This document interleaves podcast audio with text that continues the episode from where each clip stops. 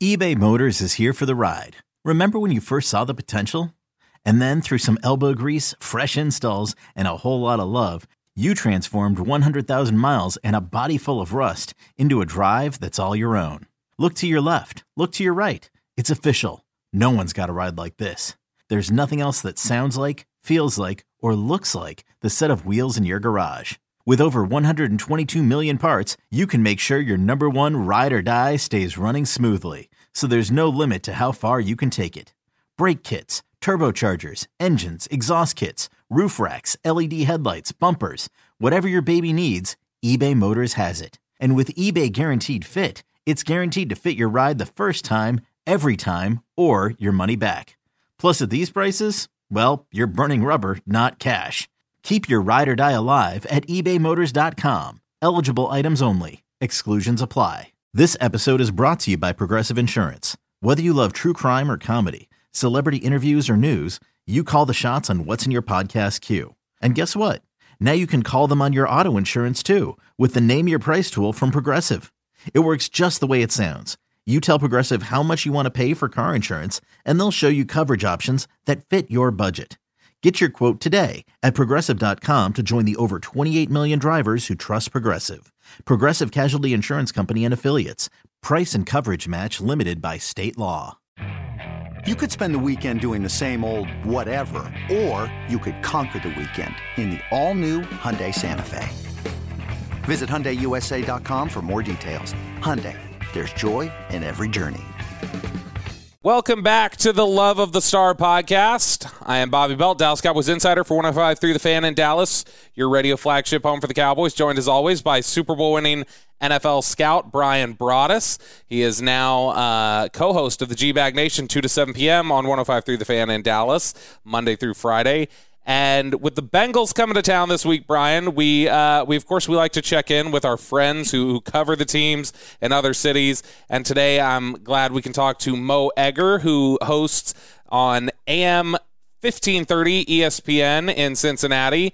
Uh, and is also the host of the Mo Egger podcast. And there's nobody better to talk Bengals about uh, with than Mo. So Mo, glad to have you here. Uh, people can follow you on Twitter at Mo Egger. Uh, how how you feeling about your Bengals after one week? Uh, well, you know, it was sobering. I mean, we, I think everybody still believes this team's ceiling is is pretty high, but I think the fear coming into week one was that the preparation wasn't going to be there because this team basically took the offseason off. you know, they they went through the longest season in the history of the league, making it to the Super Bowl. Uh, they went right to work on that offensive line, the front office, and then you know when we got around to OTAs and mini camps and stuff like that, they didn't have a mini camp. Uh, they started OTAs later than everybody else. They didn't start until May. Uh, those sessions were uh, lighter than your typical OTA session. And, you know, when, when training camp started, there were a lot of people who were there every single day asking around, going, you know what, does this feel a little bit too casual? They got to the preseason.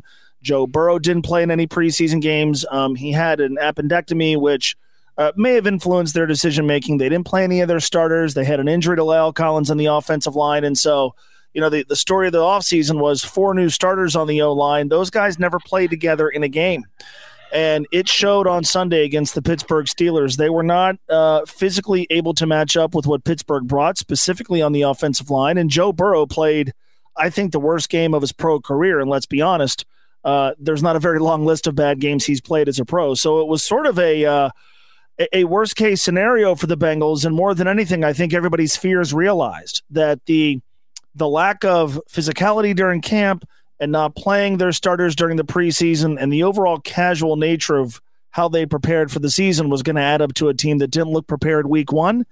And I don't think that was a team that looked prepared week one. Yeah, Mo, but it seemed like to me watching the, the, the Pittsburgh game, for all the bad things that happened in that game, they still were an extra point away from winning that game. And, and yeah. that's and that's what's amazing. And then – you know, I, I remember because at the when it went to overtime, we were already into our, our pregame show with the Cowboys, and I was trying to listen to it and kind of watch it, but it just seemed like everything that could have gone wrong for Cincinnati in that game went wrong. Uh, is it is it something that it's it, well? Hey, this is the Bengals, or is this something that uh, you know, that uh, you're, you're kind of thinking, well, maybe this might not be their year? I know it's only week one. Yeah, I, I, think if you're glass half full, you go, well, God, you know what? They they lost the turnover battle five zip. Joe Burrow could not have played more poorly. The the line couldn't protect him in the first half. They suffered an injury concussion protocol for Tee Higgins. They lost their long snapper. And basically, if they convert the PAT with two seconds to go, they would have won the game. Um, in large part because the defense played fine. Um, I, they weren't on the field that much, and they didn't, you know, didn't create any turnovers. But the defense against what is not a, a great Pittsburgh offense was fine.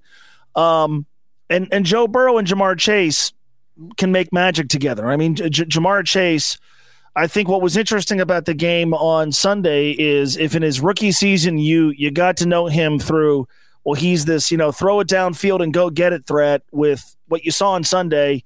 And you saw a guy who ran every route in the tree. That was really encouraging. And you know when push came to shove they're down 6 points buck 27 to go one time out in their back pocket.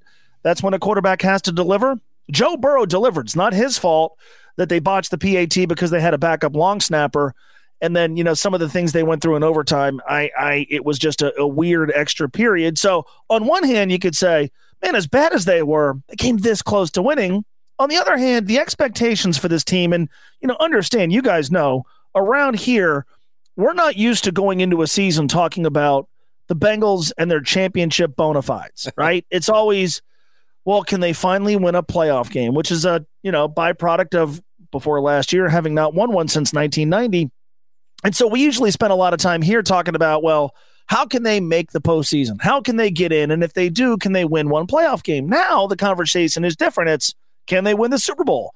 And so there's a greater premium, I think, on every single game because the idea is the clearest path to the Super Bowl is win your division, have the best record in the AFC. And the way you do that is win all your home games, especially against the teams you're favored to beat. And come out of the gates. And you know we'll, we'll see what happens with the the chargers and chiefs who are playing as we do this. But if you look at the other afc super bowl contenders boy the buffalo bills came charging out of the gate. Kansas city chiefs came charging out of the gate. The baltimore ravens came charging out of the gate. The la chargers maybe to a lesser degree but they certainly they won their game week one. So we put the bengals with all those you know quote unquote elite teams in the afc they're the only one that didn't look the part. I think that's troubling. And you can tell me look uh, the offensive line is going to be better, and I believe they will. I think they'll get to a point where they're okay. But um, are they going to be okay on Sunday? Because if the answer is no, a team that you're supposed to beat because of uh, Dallas's offensive issues could beat you on their home field because you can't block. And so I'm interested in seeing how that plays out on Sunday. That issue about, you know, having trouble blocking, uh, you know, just going back and watching the game, it, it looked like it was – especially issues on that left side of the line. Volson and Jonah Williams look like they had trouble. I know La'el Collins had his issues with TJ Watt, of course, uh, before he came out there. Uh, but is that where the concern lies right now for, for a lot of people in Cincinnati? Is man, how how are they going to block with that left side? Jonah Williams, I know, former top ten pick, but more specifically, I guess what they got going on with Volson inside. Yeah, Cordell Volson, for those who don't know, uh, won the the starting left guard gig in training camp. He was not the odds-on favorite. Um, they had Jackson Carman, who they drafted last year in the second round out of Clemson, local kid from the Cincinnati area. He has been uh, an unmitigated disaster, quite frankly. Showed up last year not in shape. There's maturity issues, and you know he had the chance to run with the ones at the outset of training camp. The first preseason game, he was awful and open the door for Cordell Volson. Cordell Volson's a player they drafted in the fourth round from North Dakota State on an uber successful college football program. He, he was part of four FCS national championship teams and looked the part during training camp and in the preseason. But boy, there's a significant difference between playing college football and NFL football. There's a, a big difference between playing college football and starting week one in the NFL. There's a difference between starting week one in the NFL after making the jump to college football and you've got to block Cam Heyward. And then there's coming from the FCS level and starting week one in the NFL and you have to block Cam Heyward. And he struggled. I think, as a general rule, by the time we get the end of the season, we're going to go, you know what, Cordell Volson was okay. But, you know, let's see. Since he was named starting left guard, he's had to block Aaron Donald in joint practices and Cam Heyward. Not an easy proposition. I think the troubling part of that is you mentioned the name Jonah Williams. Jonah is the only returning starter from this team.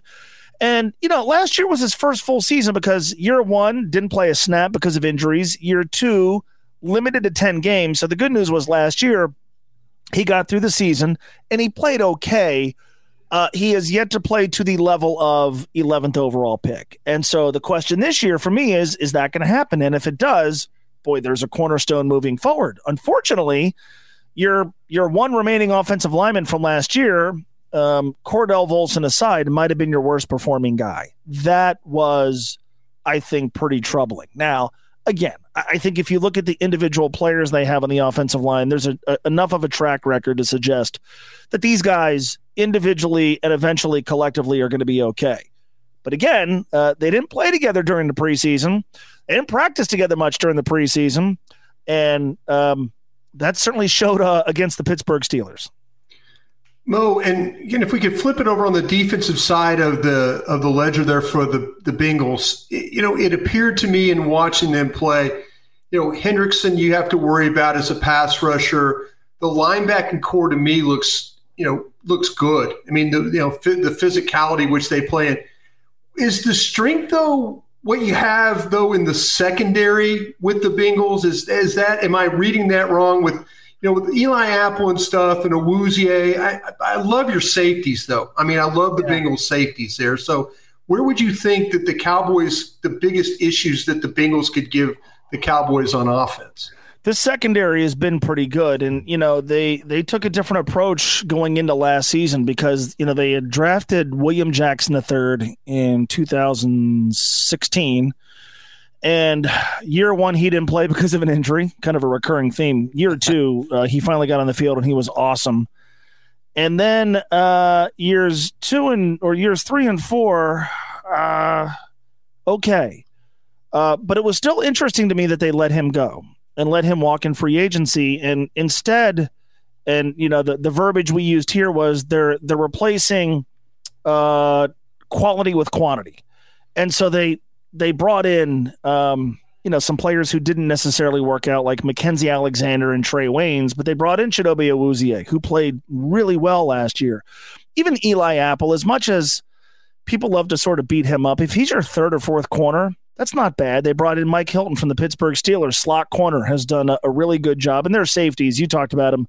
Uh, Jessie Bates is is among the, the better safeties in the league. Vonn Bell has been a very good pickup. And then, you know, what do they do in the draft? They, they drafted, aside from Cordell Volson, nothing but defensive players and went heavy in the, the secondary with Dax Hill and Tycen Anderson and Cam Taylor Britt, who's not going to play on Sunday because he's dealing with a, a core injury. So I, I think if you look at a lot of those individual players, you go, you know, okay, I mean, you guys had Chidobe Awuzie. Great player? No. Good player? Sure but collectively, that's a pretty good secondary the way they've played with each other. Uh, Pittsburgh really doesn't have the offense to test those guys, and so I would say if you watch Week One, that secondary was okay. But I do think that's the strength of this defense. And I think a really interesting thing to follow over the course of the season, as I mentioned, they drafted Dax Hill.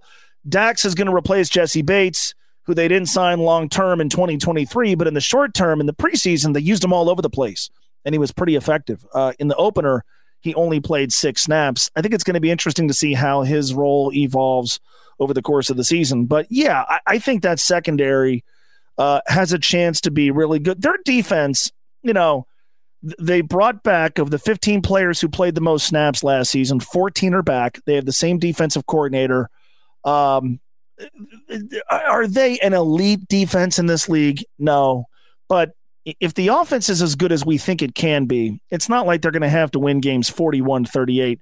This defense carried this team in the postseason last year, and I think they're capable of a similar type of run. If the Cowboys are looking to get the passing game going, it's going to be hard, obviously, with Cooper Rush here. Um, where would you see them having more success targeting guys? I mean, we know Eli Apple, Awuzie, they're not, they're not necessarily world beaters there, but where would you see they'd have more success if they were looking to target Apple or, or Awuzie? Well, I think if Eli Apple's in the game, uh, and and and again, I think Eli gets kind of a bad rap. He he invites some of it himself, but you know, they, so does Eli Annie. made some plays. Yeah, Annie Eli invites it too. made some plays for the Bengals last year. Um, he didn't have a good Super Bowl, but I mean, he he was a reason why they they got there. But you know, let's be honest. If if you're first of all, if if Cam Taylor Britt, who they drafted in the second round from Nebraska, had gotten through training camp healthy, I think it's it's a pretty decent bet that he would have supplanted Eli as the third corner. And you know, if Eli Apple's your fourth corner, that's pretty good. So, all right, you don't have him. He's kind of the weak link. Um, and weak link doesn't mean bad player, but he's kind of the weak link. So he to me would be the guy that that you would look at.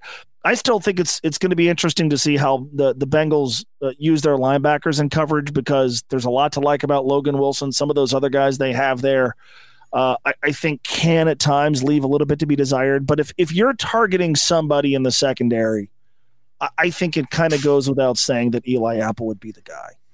Mo, when when you look at real quick at, at the because when you think of Cooper Rush, maybe he's going to use Dalton Schultz to tie it in in this game.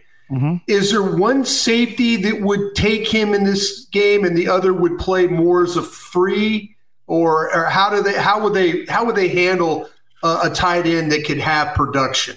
I think what would be interesting about the answer to that question would be if they put Dax Hill on the field, uh, because I, I still feel like there's there's looks they can show with his versatility. You know, at Michigan, uh, he played center field, he played in the slot. Occasionally, he lined up out wide. And in the preseason, you saw all that, and they walked him up to the box too.